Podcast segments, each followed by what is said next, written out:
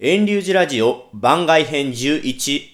浄土真宗では法恩公と呼ばれる宗祖親鸞上人のご命日のお務めがあります。11月28日がご命日の日で、その日に向けて浄土真宗ではお坊さんがすべての御門信徒の家々のお仏壇にお参りして宗祖の遺徳を忍びお務めします。遠隆寺では金木星が香る10月半ば頃よりお参りを開始しています。法恩公参りでは、宗祖親鸞上人が書き残された昇進下と、蓮如上人の商人一流書を拝読します。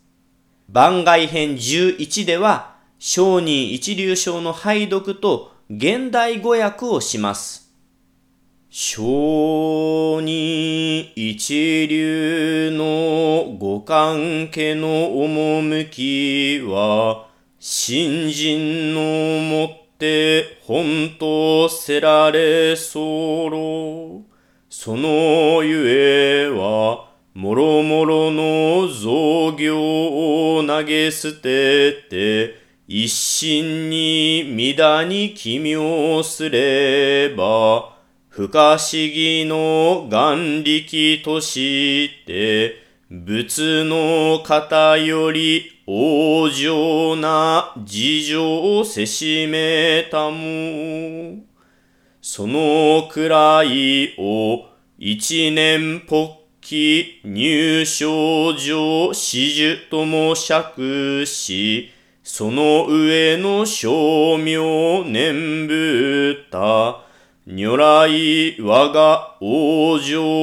を定めたまいし、ご恩法人の念仏と心べきなり、あなかしこ。なまんだ。それでは訳します。浄土真宗の宗祖親鸞上人が一生涯をかけて伝え進めてくださった浄土真宗の肝心要の教えは、阿弥陀仏からのご信心が何よりも第一に大切なんですよということです。それはどういうことかと言いますと、私たちが自分の持っている器量や能力を頼みとして様々な修行をし仏になろうとするのではなく、自分が持っている物差しの計らいを捨てて、ただ阿弥陀仏から賜ったご信心にお任せすることで、私たち人間が考えるようなレベルを超えた計り知れない阿弥陀仏の本当の願いの力によって、阿弥陀仏の方から私たち一人一人が仏様の国に生まれることを確かなものにしてくれるのです。それをどういった状態になるかと言いますと、かつて偉いお坊さんの鈍乱大師は、一年ぽっき入賞上始終、つまり阿弥陀仏からのご信心をいただけた時に、阿弥陀仏のお浄土に生まれゆくことが確かなものとなり、仏となる者たちとお仲間になるんだよ、とご説明しています。そういったわけで、阿弥陀仏からのご信心がいただけた上での仏様から私たちに勧められた南無阿弥陀仏のお念仏を唱えることは